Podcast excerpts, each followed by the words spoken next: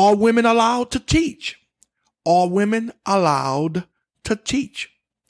Well, let's turn, if you will, to 1 Timothy chapter 2, and we're going to look at verses 8 through 15. 1 Timothy chapter 2 and verses 8 through 15. And it reads, I will therefore that men everywhere, lifting up holy hands without wrath and doubting. In like manner also that women adorn themselves in modest apparel, with shamefacedness and sobriety, not with broided hair, or gold, or pearls, or costly array, but which becometh women professing godliness with good works. Let the woman learn in silence with all subjection. But I suffer not a woman to teach, nor to usurp authority over the man, but to be in silence. For Adam was first formed, then Eve. And Adam was not deceived, but the woman being deceived was in the transgression. Notwithstanding, she shall be saved in childbearing if they continue in faith and charity and holiness with sobriety. Now, first, Paul addresses the men concerning public prayers. He wanted them to pray lifting up holy hands. Lifting up holy hands was a custom practice in the early church. They was, they would pray standing with hands outstretched and the palms upwards. It is believed that depicted the attitude of Jesus upon the cross. It revealed the dedication in the lives of those praying. Holy hands means dedicated to God's service, hands which did not touch the forbidden things. Secondly, he instructs them to pray without wrath. In other words, without anger in the heart. Then he tells them to pray without doubting we must take all of our prayers to God in complete confidence that he hears and answers prayers. Then he says, in like manner.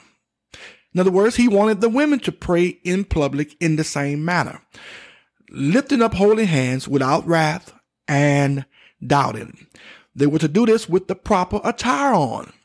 The loose, ungodly women of Ephesus dressed elaborately with the braiding of the hair. Paul didn't want the Christian women at Ephesus to be identified as loose women. He wanted them to dress differently according to their profession of holiness. Now, is there a set standard on how Christian women should dress and wear their hair today? The answer is no. The standards of dressing given here by Paul to the Ephesians Christian women was necessary for them according to the culture they lived in at that time. These standards were by no means permanent for all. We must understand that some passages of scriptures ought to be kept in its historical context. There are no set dress, dressing standards for Christian women for all ages. Right now, the culture in America differs from the culture in China, Japan, France, Germany, Italy, uh, Africa, Australia, and so on. In America, our culture says that, that men wear pants and women wear women pants, skirts, and dresses. In France, their culture allows men to wear pants and skirts. During the days of Moses, the men and the women wore, uh, uh, wore robes. The men wore robes that was made for men and the women wore robes that were made for women. Are we to dress like they did in Moses' day? Absolutely not. Therefore, dress standards of a particular time in history cannot be set as permanent for the rest of the church. Now, since there are no set standards of dressing for all ages, uh, what is our guideline? Well, Deuteronomy chapter 22 and verse 5 is the guideline scripture concerning dressing for all Christian men and women to live by in any culture, in any age. Deuteronomy chapter 22 and verse 5 reads, The woman shall not wear that which pertaineth unto a man, neither shall a man put on a woman's garment. For all that do so are abomination unto the Lord thy God. In other words, men ought to only wear clothing that are made for men, and women ought to only wear clothing that are made for women within the culture lived in. And among the clothing made for us to wear, we must select the ones that best fit our profession of holiness. Now, who determines what is or not appropriate for us to wear? The Holy Spirit. The Holy Spirit is the one who determines that. He will let us know what is or not appropriate for us to put on as Christians professing holiness. Then he deals with yet another issue that needed to be dealt with in the Ephesians church. He says, what? Let the woman learn in silence with all subjection. Now notice that Paul says, let the woman, which is singular. In verses one and two, Paul wanted everyone, which is plural, to pray. In verse eight, he addresses the men, which is plural. In verses 9 and 10, he addresses the women, which is plural. In verse 15b, we see him again addressing women, which is plural. But in verses 11 through 15a, he addresses a particular woman. Verses 11 through 15a says this, let the woman learn in silence with all subjection. But I suffer not a woman to teach, nor to usurp authority over the man, but to be in silence. For Adam was first formed, then Eve. And Adam was not deceived, but the woman being deceived was in the was in the transgression. Notwithstanding she shall be saved in childbearing. Now, Paul was singling out one particular deceived female teacher that was in the church at Ephesus who was spreading the doctrine of the Gnostics. She was spreading one of the Gnostic fables uh, concerning Eve. This fable says that Eve was created before Adam and that she actually liberated the world by listening to the serpent. Paul silenced this woman not because she was a woman, but because she was teaching false doctrine to others. He forbade her to teach a heresy which was creating serious problems for the church. She was not the only one who had to be stopped. There were also deceived men who deceived others that had to be stopped also. So it was not a matter of gender, but of deception. Let me say it again. It was not a matter of gender, but of deception, as we shall see as we go through this epistle, and even in Second Timothy and in Titus, if you go on to study those books. It is interesting to note that Paul gave several men who were unknowingly spreading false doctrine over to Satan. But he handed this particular woman over to a teacher. He instructs Timothy on how this woman should learn or be taught. He says, in quietness and full submission. Now, this qualification on how she, on how she should learn was not a rebuke. He was not saying that she should just sit down and shut up. The noun used in verses 11 and 12 is related to the word used in verse 2 of this same chapter, where Paul said that the goal of all believers was to live peaceful and quiet lives. Quietness implies compliance with the law rather than resistance, and harmony with one's neighbors rather than hostility, peace rather than argumentation. Paul wasn't requiring anything different of this woman than what he required of every church member in Ephesus throughout this passage. It was the same quality the men should have when they prayed, without anger or disputing, and the women should have, behaving with decency and pro- propriety. In fact, the, the phrase silence and submission was a frequent formula in the Near East for a model student. Before, throughout, and after Paul's time, the rabbis were agreed that silence was an admirable attribute for the pious scholar.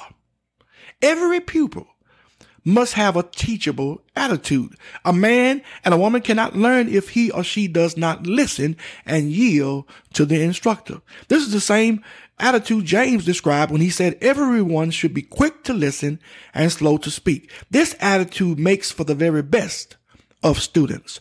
Paul's desire for this particular woman whom he commanded to learn in quietness and submission in verse 11 was that she would become nothing less than that, the very best student. Silence was considered a positive attribute for rabbinic students. Paul wanted this particular woman to abstain from teaching and to dedicate herself to study alone. Now, there are many preachers and teachers, both male and female, that needs to refrain themselves from teaching and preaching and dedicate themselves to the study of God's word alone. Hallelujah. Then Paul corrects the false teaching of this woman. He corrects the false teaching fable concerning Eve by saying, for Adam was formed first, then Eve. And Adam was not deceived, but the woman being deceived was in the transgression. Then he says, Notwithstanding, she shall be saved in childbearing if they continue in faith and charity and holiness with sobriety.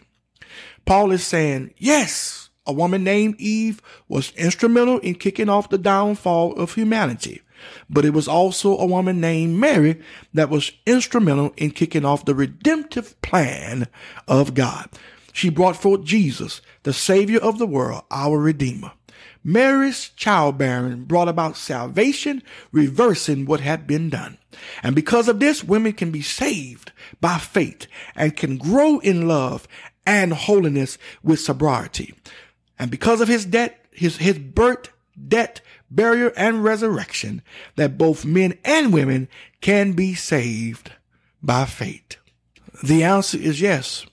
Yes, women can and are allowed by God to teach his word. You're not convinced yet? Well, let's look at, the, let's turn with me, if you will, to the book of Acts, the Acts of the Apostles, chapter 18, and let's look at verses 24 through 28. The book of Acts, chapter 18, verses 24 through 28. And it reads, And a certain Jew named Apollos, born at Alexandria, an eloquent man and mighty in the scriptures, came to Ephesus. This man was instructed in the way of the Lord, and being fervent in the Spirit, he spake and taught diligently the things of the Lord, knowing only the baptism of John. And he began to speak, to speak boldly in the synagogue, whom when Aquila and Priscilla had heard, they took him they took him, they took him, they, they, they, they, they, underline the word they, took him unto them and did what? And expounded unto him the way of God more perfectly. And when he was disposed to pass into Achaia, the brethren wrote, exhorting the disciples to receive him, who, when he was come, helped them much which had believed through grace for he mightily convinced the Jews and that publicly showing by the scriptures that Jesus was Christ. Now, here we clearly see a woman by the name of Priscilla, along with her husband, teaching a great man of God named Apollos, something that he didn't know. She taught along with her husband, but she taught a great man of God named Apollos something that he didn't know. My point is, is that she taught him. If it was wrong for a woman to teach a man, then only her husband Aquila would have took him aside. But they took him aside and taught him what he didn't know. They taught him the part that was lacking in his life. Hallelujah.